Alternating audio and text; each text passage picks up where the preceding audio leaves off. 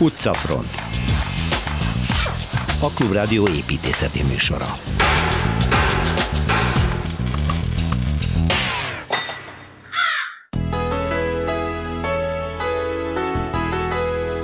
Hermann Hertzberger, a világhírű holland építész munkáiról hallunk ismét Szilveszter Ádámtól. Hogyan lett a Magyar Kereskedelmi Csarnok nevű szakmai szervezet székházából az Amerikai Egyesült Államok budapesti nagykövetségének épülete? Kelecsényi Kristóf építésztörténész mesél erről. Szent István budavári lovas szobrának talapzatán megtaláljuk a kor miniszterelnökének, Wekerle Sándornak, Schulek Frigyesnek és még Erzsébet királynőnek is a domborművét. Kovács Kriszta újságíró avat be az alkotó Strobl Alajos játékos világába. Egy korszaképítészeti iskoláját hagyta maga mögött a 8 éve elhunyt építész Zaha Hadid, ráemlékezünk Torma Tamással. Vincellérház kortárs építészek által újragondolva és elvarázsolva, a Tabáni Cakókert építésze, Sárközi Csaba a vendégünk.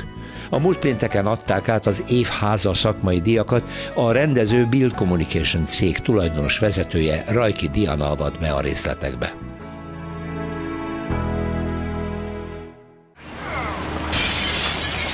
Városi tükör. Második felvonás következik, Hermann Hertzberger munkásságának ismertetésébe kezdtünk el bele. Múlt héten Szilveszter Ádám egyetemi tanár Ybl-díjas építésszel, a szabad művészek doktorával, aki most sajnos nem tudott bejönni a stúdióba, ezért vonalon van a telefonon. Jól hallasz? Szerbusz Ádám! Nagyon jól hallak. Jó, hát akkor most ebben a távbeszélgetős formában hallgatjuk, hogy jaj, hol is tartottunk, várjál, Hertzberger. Hát ez az Utrecht 13-ról volt. Igen. Így van. Ez ugye 1978, és utána következik két iskola, aminek a születése is érdekes, meg az a hitvallás, ahol ő elmondta, hogy nem szereti a flexibilitás című csodát, ami azt jelenti, hogy egy háznak a tartózszerkezeteit és a tére határoló szerkezetet el kell választani egymást, mert ezt már Corbusier felfedezte, de azt, hogy itt válaszfalakat tologassanak ide-oda, és egy olyan gépészeti eljárás találjuk, ami minden új pozíciót tud, azt tévútnak tartja, mert egyrészt nem csinálják szakszerűen, másrészt marha drága, és el is maradt tulajdonképpen ez a csodák a kihasználása. Ő azt mondja, ez olyan, mint hogy az étlapot nem lehet végenni. Szerinte az konyhafőnök ajánlata, az a fontos. És akkor ő mindig a legjobbat ajánlja, és igen, ő fix beépítésekben gondolkodik. Igen, de olyan téri viszonyokat teremt, ahol sok minden előfordul. Na ez a két iskola az ilyen. Annál is inkább, mert nagy csoportos oldásoktól érettségizéig egy épületben vannak. És az nagyon szépen van megcsinálva. Ez még mindig az itong és a gyártott vasbetonváz című időtlenséget mutatja, mint megjelenés. Ennek a lényeg az, hogy van egy központi aulatér, ami mellett ugye van egy kétszintes tömegbe való feljutás, és ez az alatér úgy van megcsinálva, hogy a két lépcső, ahogy indul, közöttük van egy fix lelátó, ami azt jelenti, hogy van egy olyan központi tér, hogy bármilyen egész iskolára szóló rendezvény megtartható. Ez egyébként ugye, ha jól emlékszem a korábbi ismertetéseire, az ő alapkoncepciója, tehát, hogy egy nagy térre mindenhonnan rá lehessen látni, igen, különböző lépcsőkön úgy lehessen feljutni, hogy közben látjuk a tér másik részét. Ugyanakkor el is lehet bújni a házban, esetleg a kicsiknek egészen más kisebben magasságban, és ott a homlokzaton kicsi asztalaik vannak, és ott főzni tudnak, tehát vannak olyan játékosan bevezetett oktatási pozíciók és helyzetek, amik bármilyen. A gyerekek nem félnek a nagyoktól, együtt vannak velük, hát egy családban sem félnek. Ez két gyönyörű épület, ez az Apollo lánon van, a Hilton szálló szomszédságában. Van egy érdekes épületcsoport Berlinben, a Marke Grafen Straßén, Schrebizavé szemben a Zsidó Múzeum, amit David Liebeskin tervezett. Ez ugyanez a modor. Nagyon szabadon engedi befejezni a házat. Tehát, hogy mi lesz egy erkély korlátja arra, hogy tippeket ad. Tehát itt minden család egy kicsit tud változtatni. Neki vannak tippjei, milyen világító testet tegyél, Tehát van egy család, ami egy egységbe foglal dizájn, és ezt ők használják, nagyon jó. Van Hágában két épülete, az egyik a Szociális Ügyek Minisztériuma, ez azért nem érdekes, mert itt van egy beépítés, ami ilyen magas házakon csoportosít az új főpályaudvar mellett, nagyon nívós, hát ez egy ilyen szolid magas ház, itt elhelyezett minisztérium. Annál inkább érdekesebb a Theater aan het Spuy című furcsa színház, ami az érdekes, mert a múltkor említett hágai városháza, ugye a Fehérház, andval átteresen van, az a sarkon. És ő is felfedíteni, ívbe kell szerkeszteni, egy nagyon érdekes ház, ahol igazán kívülről nem látszik, hogy színházról van szó. El van rejtve ebbe az ívbe becsomagolt kerti pozícióban.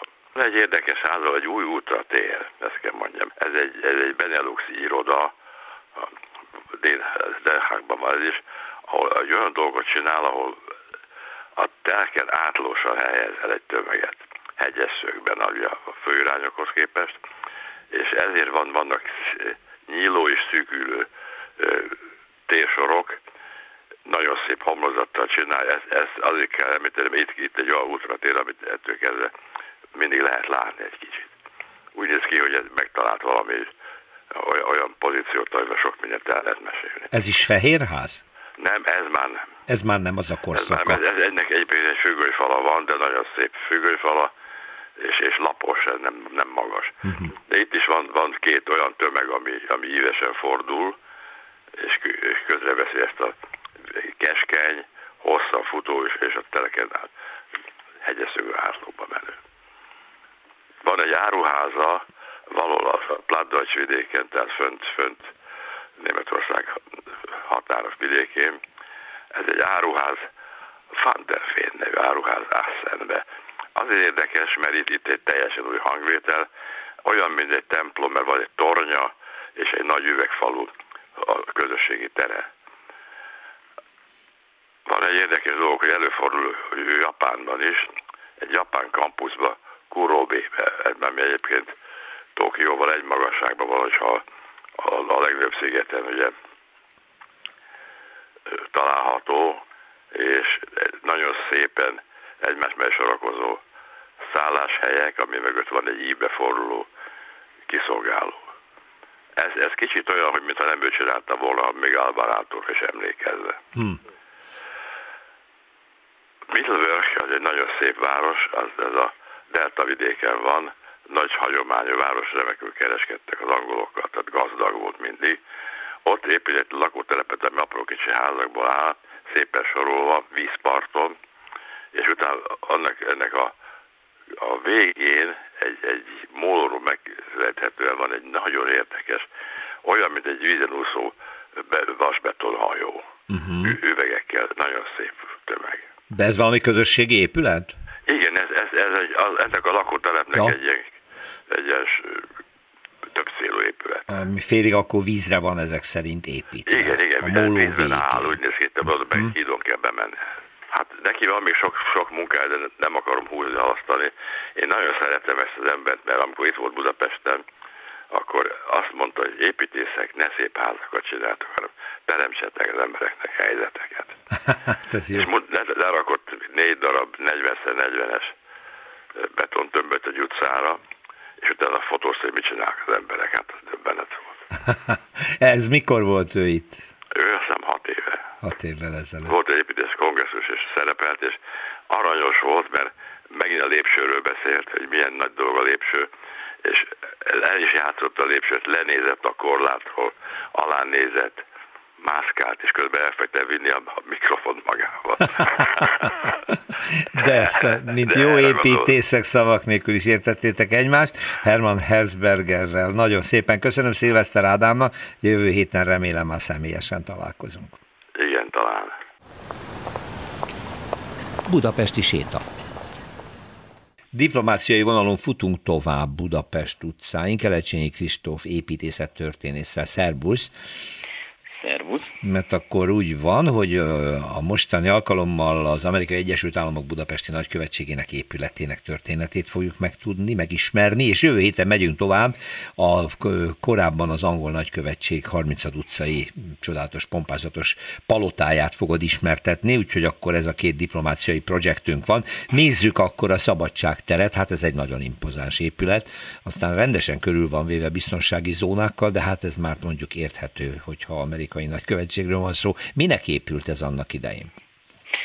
Hát ugye itt a történet az ugye ott kezdődik, mint az összes szabadságtéri épület esetében, hogy volt ez a bizonyos új épület, nevű katonai kaszárnya, elég sok szerepet betöltött, és ugye hát a századforduló nagyban akadályozta a Lipót városnak az északi irányú. Meg hát rossz emlékű hely volt, hiszen Battyányit itt végezték ki. Erről nem is beszélve, igen, és hát ugye végül is az országház ugye már javában épült, kívülről már kész volt, amikor ugye 1897-8 környékén végre lebontották, megszerezte a főváros a katonaságtól, más egyéb ingatlanokkal együtt, ugye például a Citadellával, és ugye le tudta ezt az épületet bontani. Na most ugye a helyére, hát egy egész negyed épült, úgymond, ugye már több épületről itt beszéltünk a téren, és hát egy izgalmas, ma már azt gondolom elég ismeretlen szervezet, a Magyar Kereskedelmi Csarnok volt az, ami tulajdonképpen az építetője volt, és ez kérlek szépen egy ilyen kereskedők, főként egyébként ilyen kézmű árusok, tehát a textilipar bizonyos termékeiben tevékenykedő kereskedők által létrehozott ilyen érdekvédelmi szervezet volt, ami egyúttal oktatást is szervezett meg egyébként, tehát kicsit hasonlított a szakmai kamarákhoz a működése, és hát ők itt a környéken működtek, és már kicsi volt a helyük, és kerestek maguknak egy ideális telket, és hát ez volt az, amit kiszemeltek maguknak, és végül is meg is vásárolták az államtól, és egy bizonyos Kármán Ullman építészpáros tervei alapján épül föl, Kármán Géza Aladár és Ullman Gyula párosa volt az a tulajdonképpen a századfordulón, aki egy pár évig leginkább a bécsi szecessziónak tulajdonképpen a budapesti képviselője volt, úgymond.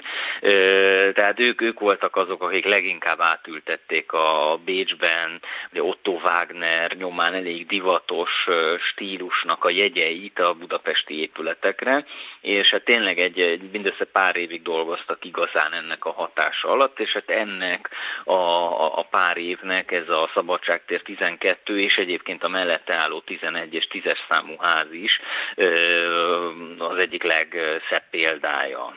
De az érdekes, hogy ez a csarnok, hogy is hívták ezt Magyar Kereskedelmi Csarnok. Magyar Kereskedelmi Csarnok, ha ilyen impozáns, hatalmas székházat tudott magának építetni, mert azért ez nem akármi, nagyon reprezentatív. Hát bizony, egy elég drága épület volt, akkori áron majdnem 500 000 forintba került, ami azért soknak számított viszonylag, csak hogy egy összehasonlítást mondjak, ugye az épületnek hátulról a szomszédja a Lechner Ödön féle postatakarékpénztár, amiről már beszéltünk, és pont arról beszéltünk, hogy ez egy takarékos építkezés volt ahhoz képest, hogy középület volt, és az került körülbelül ennyibe. Igen. Úgyhogy azért az egy 3-szor akkora telken álló épület, tehát valóban, igen, hát egyrészt ugye nyilván a kereskedők azért itt ebbe a századforduló környéki gazdasági növekedésbe ugye azért volt mögöttük tőke, és hát tulajdonképpen a maga a telek is ugye, mint a korszakban ugye elég elterjedt szokás volt, hogy gyakorlatilag ugye az épület építési költségeinek egy jelentős részét akár jelzálók hitelként rá lehetett terhelni hát a telekre. Tehát nem feltétlenül volt szükség arra, hogy a tőke teljes, tehát az építési költségek teljes részével rendelkezzen az építető. Úgyhogy hát így alakult, hogy ez az épület létrejött, és hát ugye bent egy hatalmas díszterem is volt egyébként, a felső szinten irodák, illetve bérlakások, alul pedig üzletek. Hát ezt a változatosságot nyilván a mai követségi lét az már nem annyira teszi lehetővé, és Hát, hogyha megállunk nézegetni az épületet, akkor azért még lehet látni néhány dolgot, ami utal erre a kereskedelemhez való viszonyhoz. Ugye Hermésznek, aki ugye mind a kereskedők is gyakorlatilag hát nem védőszentjeként, de ugye egyfajta isteneként, jelképeként mondjuk inkább így a 12. század végén, 20. század elején is ugye megjelent ezeken az épületeken, szóval neki különféle szimbólumai azok a homlokzaton, mint egy díszítésként ott vannak. Volt ennél több is, de a tetőnek a különféle díszei aztán a 20. század során elpusztultak, úgyhogy most egy jóval egyszerűbb tetővel rendelkezik az épület, mint eredendően, bár egyébként pont most van felújítás alatt. És ami még izgalmas, ugye a háznak a történetében, hogy az amerikai nagykövetség hogy és mikor kerül ide. 1934-ben bérlik ki a házat, a magyar állam akkor már a tulajdonosa, és gyakorlatilag 34-től fogva ugye a második világháború időszakától eltekintve, amikor ugye a hadiállapot miatt a követség az gyakorlatilag kiköltözött az épületből és megszűnt működni, folyamatosan itt van a követség, tehát 34-től, és ugye ebben a bizonyos időszakban pedig ugye 42-45 között a Svájcnak a kezelésébe, a svájci konzulátus kezelésébe adta az Egyesült Államok ezt a bérleményt, és hát ilyen módon ugye gyakorlatilag a háznak köze van ugye Karl Lutzhoz, aki hát ugye a holokauszt során azért ilyen embermentő tevékenységekben is ugye nagyban segítette az üldözötteket, részt vett, úgyhogy bizony a háznak vannak ilyen vonatkozásai is, hiszen itt volt az ő irodája az épületben. Igen, és hát fantasztikus munkát végzett Van Lemberg mellett, talán ő a másik legnagyobb embermentő, aki a svájci konzuli menleveleket kiadta és együttműködött a Fiatal Cionista Szövetséggel is, de hát ez egy külön történet, nem is tudtam, hogy az épülethez ilyenek is kapcsolódnak. Nagyon szépen köszönöm, Kristóf, szervusz, minden jót! Szervusz! Utcafront. Szoborolvasás következik, akármennyire furcsán hangzik, nekem is elég furcsa volt, mikor először leírva láttam, de Kovács Krisztina szakújságíró, az én Budapesten.hu állandó szerzője megint meglepett engem egy érdekes projekttel. Te olvastad ki a szobortalapzat alapján, hogy ki kicsoda vagy? Súgtak neked? Súgtak. Na, azért ez így nehéz lenne. Na, hova menjünk szobrot olvasni? 1. pont. Mi a desztináció? A Leszbesje előtt a Szent István szobor a létező legturistásabb turistamágnes körül. Hozzá se férünk a Szent István szoborhoz, Strobl Alajos alkotásához, de ez egy hatalmas nagy talapzaton áll. Igen. Igen, és ott vannak az olvasható dolgok. Igen, mert ez egy ilyen dupla fenekű szobor. Na, tehát, hogy egyrészt ugye Szent István ül a lovon, iszonyú mennyiségű részlettel, ami Strobl Alajosnak egy ilyen külön része az életművének, hogy ő hogy ásta bele magát a népművészeti formakincsbe, de hát az alján a talapzat az egy külön történet, és nekem az unoka súgott. No. Aki így eléggé jó képben van, mert... Te jóba voltál nagyon velem, ez Epreskertben is együtt. Igen, ott is ő súgott, úgyhogy így könnyű. Ő súgott, hogy az öreg ott lakott, és állítólag kilovagolt. Trombita szóra az Epreskerti villájából kilovagolt. Hát igen. Meg akkor mi lehetett ott lovagolni annak idején? Hát meg a család olyan szinten dokumentálta, hogy például Strobl nővére ő fényképész is volt, tehát hogy elég jól fényképekkel is dokumentálva van, hogy hol, mikor, mi. És hát ami nekem iszonyatosan tetszett a Szent István szobornál, hogy ugye a talapzaton az első olvasat az, hogy mi Szent Istvánt látjuk, és az ő uralkodásának a lényeges momentumait, ami teljesen logikus és elvárható. De hát ugye valahonnan kellett ezeket a szobrokat szerezni, és Strobnak a családja, a barátai, a kor politikusai, művészei, tehát tulajdonképpen az egy panteon, hogyha az ember megnézi mondjuk Istvánnak az udvartartását. Ja, tehát a szobor talapzatában látható féldombor műveken igen. A lévő figurák azok Strobl kortársairól lettek mintázva. Abszolút, teljes mértékben, sőt, ebben belépésítette Szent István udvarát. Igen, egy kitétel volt, ez nagyon lényeges, hogy Szent Istvánnak nincs beazonosítható eredetie. Ja, hogy akkor neki nincs modellje. Igen, mert hát valószínűleg van, de hát ez valami helyi, nem tudom én, munkás nem lehetett. Nem ismert ember, minden esetben ez biztos. De rajta kívül mindenki, és hát vannak benne ilyen nagyon elegáns fricskák is. Nos. Tehát nekem a kedvencem az, hogy az északi oldalon Bécs meghódítása látható, ami már helyből egy jó választás, hogyha egy Ferenc József által szorosan felügyelt beruházásról van szó, mert hogy hát István meghódította Bécset, de azért, ahogy ez megjelenik, hogy ott van egy alak, aki Bécs szimbóluma, és így meghajtja, tehát eléggé megalázó módon a fejét Szent István előtt. Na hát ennek a modellje az akkori bécsi polgármester. Karl Lueger. Karl Lueger volt. Hát aki ilyen. Egyébként így egy eléggé komoly csonta a bécsiek nyelőcsövében. Hát mert eléggé. Mert nagyon sokat tett a városért, de azért közismerten antiszemita. Tehát például a Judapest kifejezés ez tőle származik. Bár mert... ő azt mondta magáról, hogy ha ki a zsidó, azt én mondom meg, mert a baráti körében nagyon sok zsidó volt, és a szemére vetették.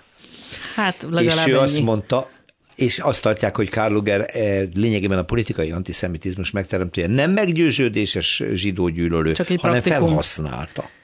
Hát azt nem tudom, hogy a magyarokkal milyen viszonyban volt. De azért Strobl nagyon a helyére teszi, hogyha... Abszolút, úgyhogy amikor ott látjuk, akkor ez itt egy korabeli beszólás Bécsnek. Aha. Ami nagyon szívet melengető, az, hogyha a hátsó kis részt nézzük meg, akkor ott van egy építész, mert az Istvánnak a templom alakító tevékenységét dicsőíti, és hát egy építész, aki a tenyerén egy templomot, egy templomnak a makettjét mutatja az uralkodónak, na hát ez Schulek Frigyes, aki ugye egyébként a halászbástyát, meg magát a talapzatot is tervezte és a nagyon-nagyon elbújtatott részlet, az a bal felső sarokban, ott a lombok között van egy picike mókus, hát olyan hosszú fülei vannak, hogy eléggé nyúlnak tűnik, de hát mégiscsak ott van fönn a fákban, vagy a fában, és ez ugye Strobl a Tátra mellől származik, tehát ez egy kikacsintás az ő szülőföldjére, ahova így szeretett visszavágyni, és a saját édesanyját is fölfaragta. No. Ez a másik hosszú, ez a Szent István koronázása. Ott van az összes létező egyházi nagyság, aki egyrészt elég nagy volt, másrészt meg így a baráti társaságához tartozott, de például van egy idős hölgy, aki pont szemben áll a nézővel, és ő az édesanyja. Róla mintázza. Igen. A királynő, azt elég könnyű kitalálni, hogy Gizella kiről. Hát kiről lehetett akkoriban modellt egy magyar uralkodó feleségét mintázni, aki a kor elismert szépsége volt, hát természetesen Sissi. Hát ja, igen. Tehát, hogy az a könnyű, a könnyű feladvány, és egyébként ugye magának az átadónak is megvan a leírása, hogy amikor Ferenc József volt az átadón, akkor azért így ült neki ez a poén, bár ő leginkább a lovat dicsérte, hogy a ló az milyen szuperül sikerült, de például ott van a miniszterelnök is, Wekerle Sándor. Igen, ő is bele van mintázva. Igen, ő Gizella bátyja, Boldog Henrik, aki tartja a kardot, nagyon impozáns, itt nem tudom, hogy úgy egyébként, mert a mindenféle bizottságokban azért Wekerle is benne volt, aki, tehát hogy nekem az is eszembe jutott, hogy nem árt egy kis gesztust tenni annak, aki majd később a következő szoborról dönteni fog, de hát én közismerten rosszmájú vagyok. És mindenki, aki élt és mozgott a korabeli művészek közül, tehát például Strobl saját magát is fölfest, vagy megszoborta. Schulekkel szemben van három figura, és a középső, a kis kecskeszakállas az ő. De ott van Liszt Ferenc, aki a legkönnyebben beazonosítható. Én ott szoktam fölmérni, hogy a turisták mennyire szeretik a klasszikus zenét, mert hogyha felismerik Liszt Ferencet, akkor fogok mesélni a klasszikus zenéről. Hát ő olyan karakter volt, elég könnyű felismerni. Igen, és ő tartja a keresztet a koronázó főpap mögött. Tehát, hogy tulajdonképpen ez egy ilyen, hát nem akarom azt mondani, hogy házi buli jellege is van innentől kezdve, de nekem így a művészi szabadságnak, meg a kreativitásnak ez így egy olyan kombinációja, hogy mindig jó kedvem van, arra fele járok. Hát ez egy nagyon jó felfedezés, és nagyon köszönjük Kovács Krisztinának, hogy ezt elmondtad nekünk, mert akkor elmegyünk megnézni, és akkor ez szerint is vizsgálgatjuk egy kicsit a talapzatot. Na meg persze ugye az egész Strobl alkotást. Egyébként annak idején volt, aki nem szerette.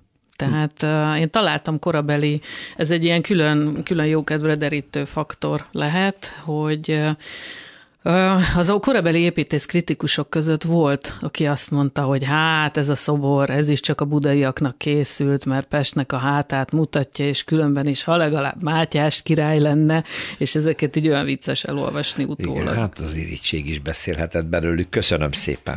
Én is köszönöm. Perspektíva. Október 31-én lesz 72 éve, hogy megszületett korunk egyik legnagyobb építésze, Zaha Hadid, aki egyébként az első női építész volt, aki Pritzker díjat kapott. Olyan meghatározó az ő munkássága, bár 8 éve már sajnos halott, de az ő irodája még a mai napig is az egyik legjobban foglalkoztatott építésztársaság. Ráemlékezünk Torma Tamás kollégámmal, építészkritikussal. Szervusz Tamás! Szervusz Péter, üdvözlöm a hallgatókat. Nagyon nem alkalmas a műsor kerete, még ha az egész műsort ennek szentelnénk, hogy végig soroljuk az elképesztő műveit. Inkább arról kellene beszélned, hogy az ő munkássága az valami egészen új korszakot nyitott, az sztárépítészetet behozva, igen, és látványépítészetnek nevezik sokan, de ez úgy igen, lassan leáldozóban is van. Tehát akkor hogy helyezzük őt el? Ugye ő egy iraki születésű, Londonban dolgozó. De Londonban, alapvetően Londonban élő és dolgozó. Ő valóban 2004-ben nyert Pritzker díjat, de akkor már nagyon híres volt, és tulajdonképpen a sztárépítészet is dübörgött, tehát tulajdonképpen elő volt készítve számára ez a fiók, ami még az is egyedítét tette, hogy egy nőről van szó. Ráadásul egy nem nyugati származású női építészről, aki bizonyos értelemben másból is indult ki. Ez a sztárépítészet is azért nyilván a dübörgő kapitalizmusnak egy terméke, tehát mindenféle felhőkarcoló építészek és reprezentatív óriás paloták építészei, ezek ide sorolhatók rendkívül sokszínűen, de nekem Ekler Dezső jellemezte ezt egyszer szerintem nagyon érzékletesen, hogy miközben az építészet nagyon sokáig az úgynevezett emberi léptékről szólt, tehát arról a bizonyos leonardói férfi alakról, aki a terpezben áll és a kezét, tehát hogy mi egy emberi aura. Ebből a paradigmából kiléptek ezek a sztárépítészek, és a mikro és a makrovilághoz fordultak. Ez nyilván a számítógépes tervezés is nagyba hozzájárult, hogy minden ilyet lehetett modellezni. Zaha Hadid egyébként érdekes módon saját képeiből, festményképeiből ő indult el, és valahogy ennek a részleteinek a felnagyításával indult el tulajdonképpen ennek a saját világnak a megteremtésével. Ezt a halála után volt Velencében egy kiállítással, ezeket a festményeket is lehetett látni. Hát aztán ugyebár itt tényleg sorolható a legközelebbi, amit így beleállt nyilván, a másik pedig hogy az online világ, tehát az építészet és a sztárépítészet terjedéséhez az is hozzájárult, hogy meg az online világba beírjuk, hogy Zaha Hadid, rákattintunk, és mondjuk megjelenik a bakui fantasztikus Aliyev központ, ami egy lebegő hófehér épület, nyilván ki van vágva, tehát néhány spontánabb képen azért látszanak hátul a szociál lakótelepi blokkok, de akkor is az épület fantasztikus. Vagy legközelebb itt van a Bécsi, a Közgazdasági Egyetemnek egy teljesen új kampusz, ahol a központi épületet építette ő, az fantasztikus, olyan, mint egy különösen belülről csupa dinamika, belülről minden hajlik, minden, mintha egy irányba elindul, és olyan, mint egy óriási hajóban lennénk benne, és az egész a könyvtárral így előre bukik a sétány fölé.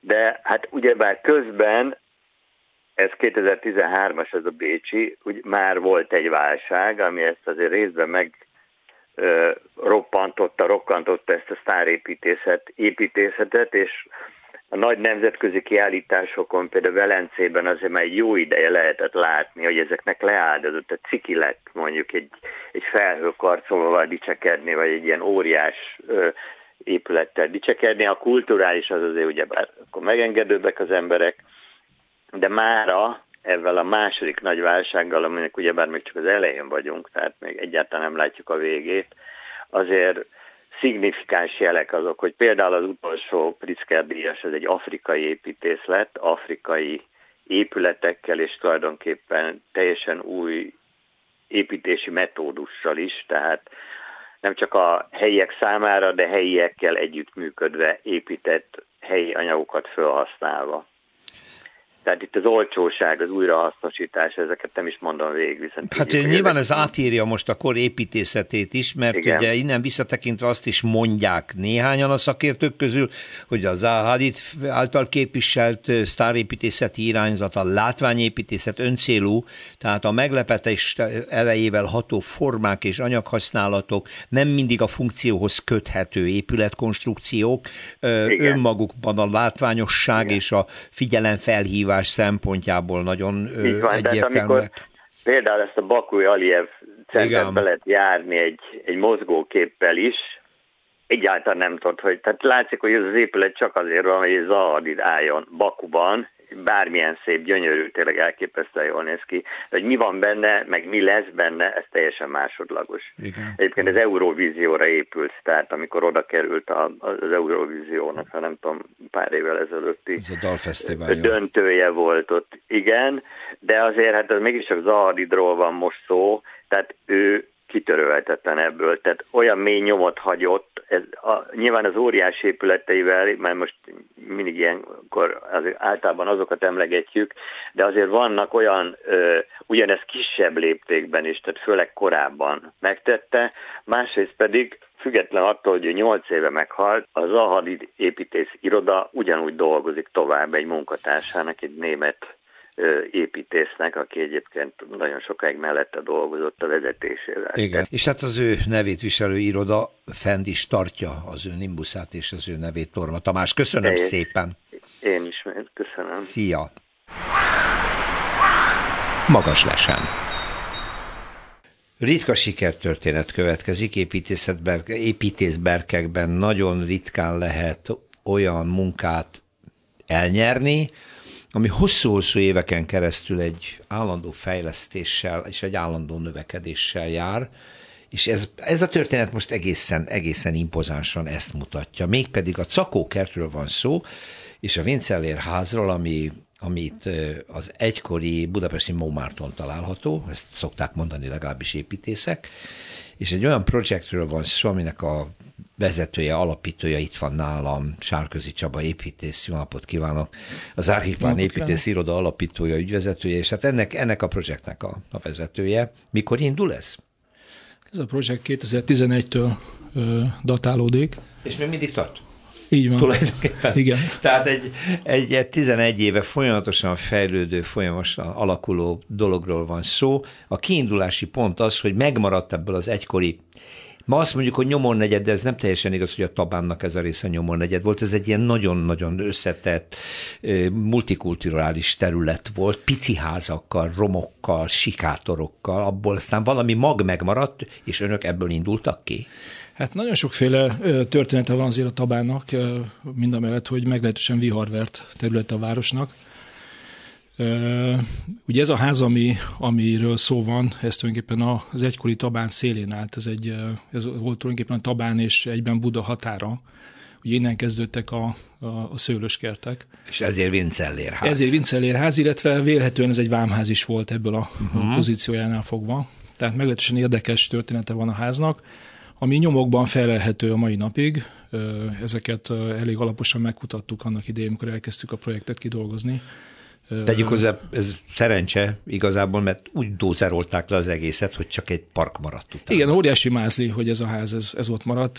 Kicsit érthetetlen is, hogy miért hagyták meg? Igen, biztos volt valami abszolút profán, egyszerű... Hát van egy gyönyörű borospincéje, ugye?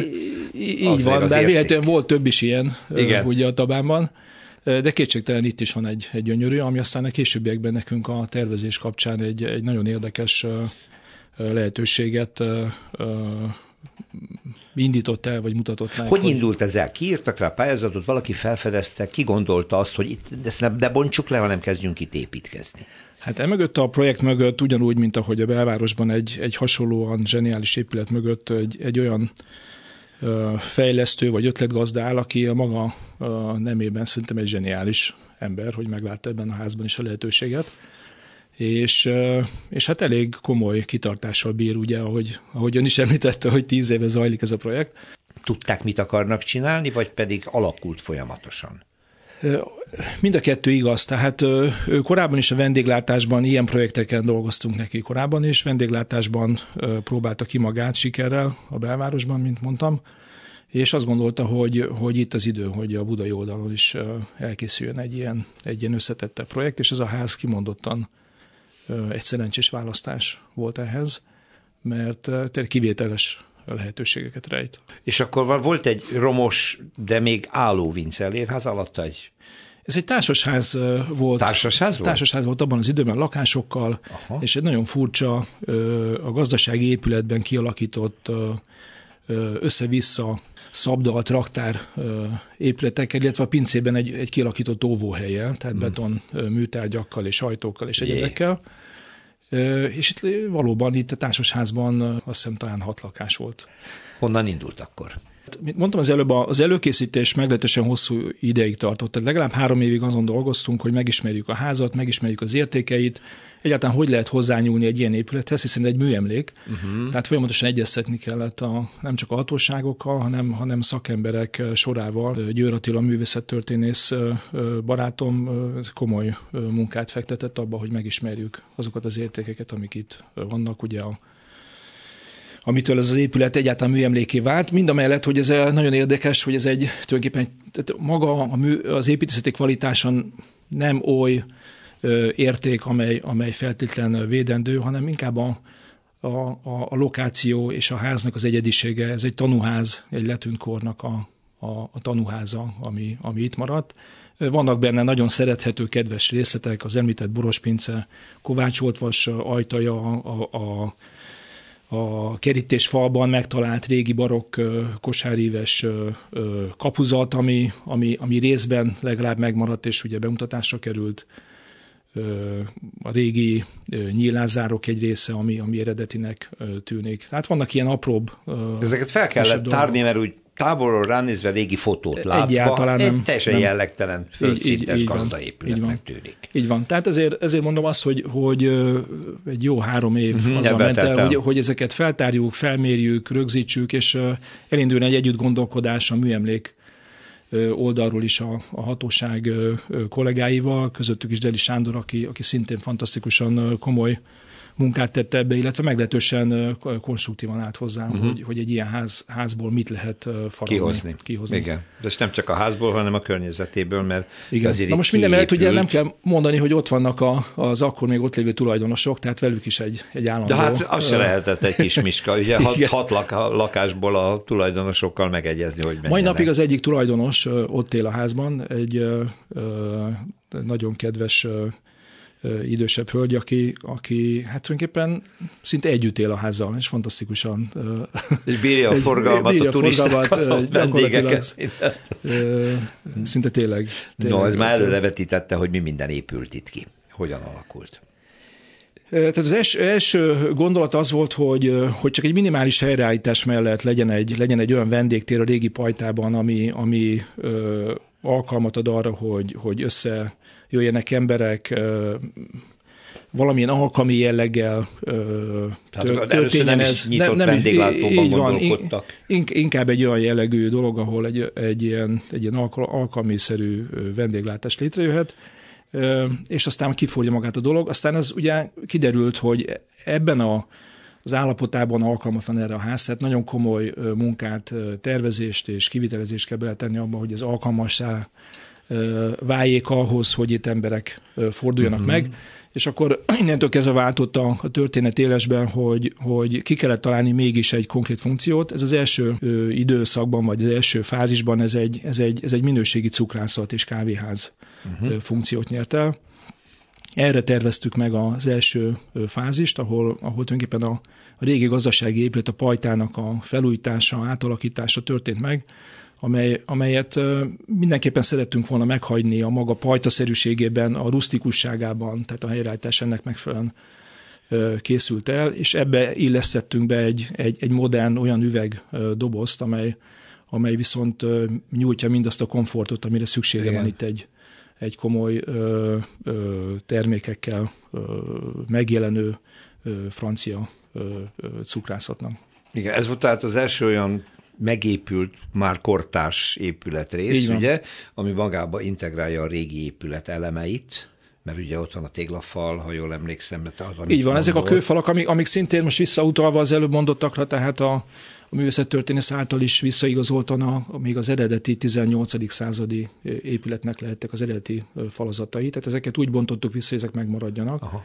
És csak itt nyúltunk bele, hogy kiegészülve ez a fajta környezet, ez tulajdonképpen körülveszi ezt a modern építészetet, amit megjelent. Na, megvan ez a cukrászat kávézó, hogyan jutunk el a termelői piacig?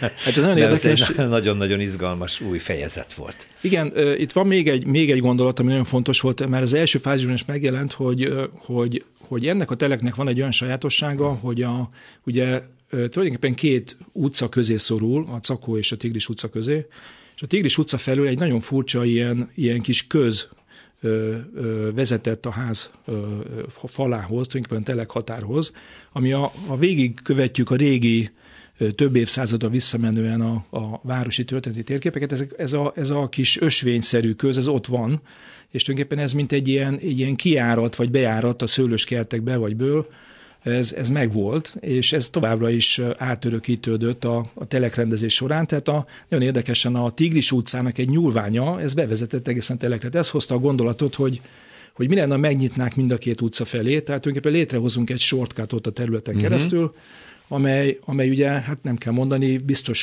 hogy embereket vonz be a térbe, és ezáltal még inkább ennek ez a közösségi, tehát olyan jelleg erősödik meg, hogy egy félprivát terület alakul ki, ahol az emberek találkoznak, összejönnek.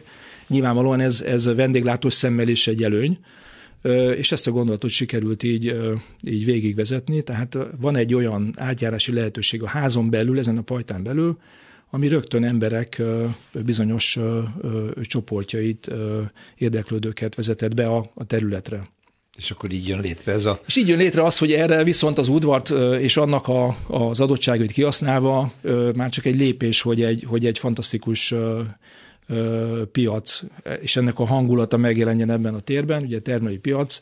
Itt Váradi Lucának az elévülhetetlen érdemei vannak szerintem, aki ezt a piacot hétről hétre szervezi, és folyamatosan az árusok körül ügyködik, hogy mindig a legkiválóbb dolgok jelenjenek meg itt a piacon. Igen, tulajdonképpen ez egy kultikus helyé válik, ugye? Hogyha jól értem. Szerintem ez egy nagyon fontos elem ennek, igen, még ha vélhetően üzletileg ez nem is hozza annyit a konyhára, de mindenféleképpen az az imázs, amit itt szeretnének építeni a tulajdonosok, illetve hát azok, akik ebben a térben mozognak, szerintem ez egy fontos elemelet, ez kétségtelen. Ez 11-ben indult, vége van? Nem, nincs még vége ennek a folyamatnak, ugye időközben sikerült a tetővel is foglalkoznunk, ott nagyon jó pofa kis apartmanok készülnek el lassan, illetve a pincét említeném meg, ugye itt visszautalnék megint csak a Vincellérház funkcióra, illetve az itt valaha volt szőlőskertekre, hogy ott pedig egy nagyon érdekes programot találtunk ki, egy városi borászatot szeretnénk megvalósítani, ami el is indult volna a Covid előtt. A Covid pont eltrafált ezt az egészet, és nem vált valóra, pedig már kis helyenbe kerültek a technológiai berendezések, tartályok, hordók, egyebek. Tehát ez megint csak egy olyan esemény lenne ebben a térben, ahol ugye nem kell említeni egy szüretnek a hangulatát. Tehát ide hoznák a szőlőt, itt kerülne feldolgozásra. Itt dolgozzák fel egészen az érlelésig. Itt érne a bor a hordókban, itt lehetne kóstolgatni, sőt, akár ha az ember úgy gondolja, akkor lehet egy saját hordója, amit hétről hétre simogathat és megkóstolhat, hogy hogyan érik a bor. Tehát emögött van megint csak egy komoly koncepció, amire számos példa van szerte a világban, hogy ezek nagyon jól működnek, hogy városi térbe hozzunk be egy ilyen eseményt, az zseniális tud lenni. Még egy dolgot megemlítenék ennek kapcsán, ami nagyon fontos ehhez a komplex programhoz, hogy ennek a háznak, mint mondtam, ugye van egy kertje, egy gyönyörű kertje. Igen. amit szintén helyre kellett állítani, pontosabban létre kellett hozni, mert az nem létezett, ugye a társasház... És ki tudja, hogy milyen volt annak idején? Na most a kertészünk, Cserny István, ő fantasztikusan megérezte azt, hogy milyen növényzetet kell ide visszatelepíteni. Körtefa, eperfa, tehát gyümölcsfák, és a szőlő ugye megjelent ebben a kertben ismét. Ja, hogy akkor most már telepített szőlőt is. Telepített szőlő is van, szőlőlugas, illetve hát a Tigris utcai oldalon viszont egy gyönyörű rózsakert fedi a teraszt. Tehát az egész kertészeti és zöld felületi koncepciója is nagyon jól illeszkedik ehhez, és tulajdonképpen itt is létrejött egy szinergia, mint az összes többi programelem között. Na hát ez a projekt, ami még a közlekedésén tovább folyik, és ki tudja még mi minden jut majd a részint a megrendelő eszébe, részint az építészek eszébe. Itt még tovább lehet építkezni ezen a részen, de már létrejött Cakókert, Vincellérház, amiről beszéltünk, ami az elmúlt 11 év fejlesztési programja volt. Sárközi Csaba építész, az Archiplan építész iroda alapítója és a projektvezetője volt a vendégem. Sok sikert! Köszönjük szépen! Köszönöm szépen! Köszönöm. Utcafront. Egy héttel ezelőtt átadták az idei évházadíjakat, ez mindig nagyon komoly szakmai esemény, és ennek az egész eseménynek a fő szervezője a Build Communication, amelynek tulajdonosa Rajki Diana van a stúdióban ismét, szerbusz, mert hát ugye minden évben találkozunk, ha más nem, akkor legalább emiatt. Jó, mitől szakmai? Olyan sok díjat adnak, hogy ilyen ház nyert, ilyen versenyen, olyan versenyen, stb. Ez a szakmacsúcs díja? Azt nyugodtan lehet állítani, hogy az építész társadalomnak a legismertebb, legelismertebb független szakmai díja ez. Mert vannak ennél nagyobb díjak, amik talán állami díjnak is nevezhetnénk. De a nemzetközi piacon is vannak olyan, mit tudom, ingatlanfejlesztők egymás között versenyeznek, és ott üzleti alapon születnek a döntések. Tehát ami tisztán építészeti szempontok alapján értékelődik, ugye, akkor azt ne a támogatók meg az ingatlanfejlesztők, hanem maguk az építészek döntsék el, nem?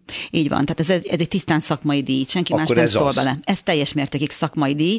A díjakat, a 2 fődíjat, és idén 2 szakmai különdíjat, és 5 támogatói különdíjat, mind-mind a szakmai zsűri ítéli oda. Tehát hiába vannak pénzes támogatói az eseménynek, nem ők döntenek. Nem, a támogatók semmiben nem szólhatnak bele, és ezért szoktam mindig elmondani, hogy ha valamelyik épület egy támogatói különdíjat kap, az pontosan ugyanolyan szakmai díj, mint bármelyik. Mert az építészek döntöttek. Így van, tehát az a nagyon, nagyon neves építész zsűri dönt évről évre az épületeknek odaítélt díjakról. Tehát 2 abszolút fődíj keletkezik, az egyik a családi ház kistársasház, a másik pedig a középület. Na nézzük most különdi. Az ideit.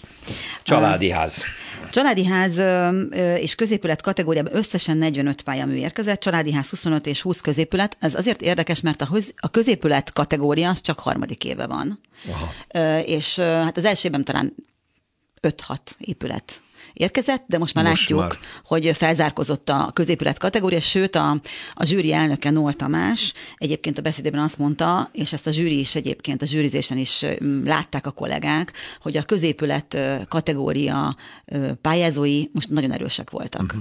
Ebben az évben egy nagyon szép, elegáns budapesti villa, és a Szolnoki Városkapu Látogató Központ lett a 2 abszolút fődíjas épület, a budapesti villa családi ház, Szolnoki Városkapu Látogató Központ középület díjat nyerte. Uh-huh. Így van. Az ember azt gondolna, hogy középületben nagyobbat lehet villantani, mert ugye hát családi házban behatároltabbak a dolgok, ugye ott a funkcionalitás, az egyéni ízlés, a megrendelő ízlés, a középületben meg talán nagyobb fantáziával lehet tervezni. Inkább én azt mondanám, hogy több lehetőség van. Ha most csak rá pillantunk arra, hogy a különdíjak közül milyen épületek kaptak különdíjat, ezek között van egy debreceni óvodaépület például. Aha. A kiszombori rónai sírkert helyreállítása. Pécsen van egy belvárosi társasház, mondjuk az kis társasház kategóriában nyert, illetve Budapesten Normafa kapu fogadóközpont. Tehát az óvodától a fogadóközpont. Így van. Sokféle. Vagy például a Kozmo Hotel és társasház, ami Budapesten a Horváth Mihály téren a telefonközpont épületéből alakulták. Abból alakították ki. Igen, tehát akkor itt is nagyon sokféle építészeti megoldás van. Így van, sőt a Bánati és Hartvég építészolának a saját irodaépülete is a díjazottak közé került. Lehet mondani, ez az épület szinte az elmúlt évben szinte minden díjat elvitt, amit lehetett, tehát hogy elég nagy elismerésnek örvend. A saját irodájukat alakították át, és nagyon jól sikerült, úgy tűnik. Azóta is vezetéseket tartanak. Tehát Ezt lehet talán mondani, hogy az ilyen középületek esetén egy sokkal szélesebb spektrumról lehet meríteni, a hoteltől a látogatók óvodáig, minden, ami a középület kategóriába tartozik, azok közül lehet nagyon sokszínes épülettel találkozni. De akkor meg a családi ház ügyében pedig nagyon nehéz ítélni, vajon milyen szempontokat vesznek figyelembe? Most már 14 éve mióta mi csináljuk ezt a díjat, azóta a szempontrendszer minimálisan változott, de mindig figyeltek arra, hogy példaértékű legyen az az adott épület, amit kiválasztanak. Volt olyan, amikor ez egy felújított parasztház volt. Volt, amikor ez nagyon, nagyon ökológikusan átgondolt ház volt. Most, ami most nyert, ez kifejezetten egy nem az olcsó kategóriába számító budapesti villa, de mégis ezt is példaértékűnek tartották a szakmában. Tehát azt gondolom, hogy a példaértékkel bíró házak azok, amelyek itt nyerhetnek. Ami nagyon fontos, hogy valóban, ahogy említetted, az évháza pályázat, egy szakmai díj, a szakemberek pályázhatnak, tehát az épületeknek a tervezői pályázhatnak, és az ő munkájukat szakemberek, tehát építészek fogják megítélni, nem a nagy közönség. Viszont mi az elmúlt években már hozzávettünk egy ilyen kicsit szórakoztatóbb kategóriát is. Közönségdíj.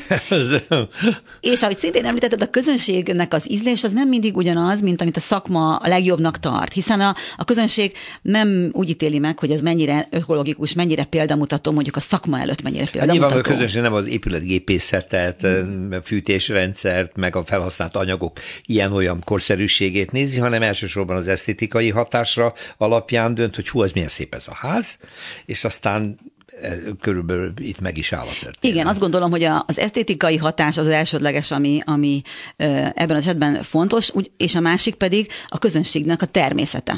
Tehát az épület fog nyerni, amelyek a legtöbben szavaznak, ugye egy közönségszavazásnak ez a természete, és hogyha valaki beindítja a saját szavazóbázisát, az meg tudja nyerni. Az meg tudja nyerni. Mindig más volt eddig, amióta a közönségdíjat csináltunk, mindig más volt az, amelyik a közönségnek tetszett, mint amit a szakma kihozott. De ugyanakkor mi is fontosnak tartjuk, a szakma is fontosnak tartja, és vannak olyan támogatóink, akik kifejezetten a közönségszavazást támogatják. Most nem mondom nevüket, bár megérdemelnék. Az összes cég megérdemelné. Azt is mindjárt elmondom, hogy miért, hogy megemlítsem a nevét, de most kifejezetten a közönségdíjra vonatkozóan. Ezek a cégek, akik a közönségszavazást támogatják, úgy gondolják, hogy nagyon fontos, hogy egy hidat teremtsenek a szakma és a megrendelő között. És a közönségszavazásnak lehet egy ilyen szerepe. Hát ez volt akkor ebben az évben az évháza, amiről Rajki Dianával, a Build Communication tulajdonosával, ennek a díjnak a 14 éve szervező cégével beszélgettem. Hát akkor, ha más nem, jövőre. Reméljük jövőre is. Köszönöm, hogy itt voltál. Támogatók leszünk mi is jövőre is.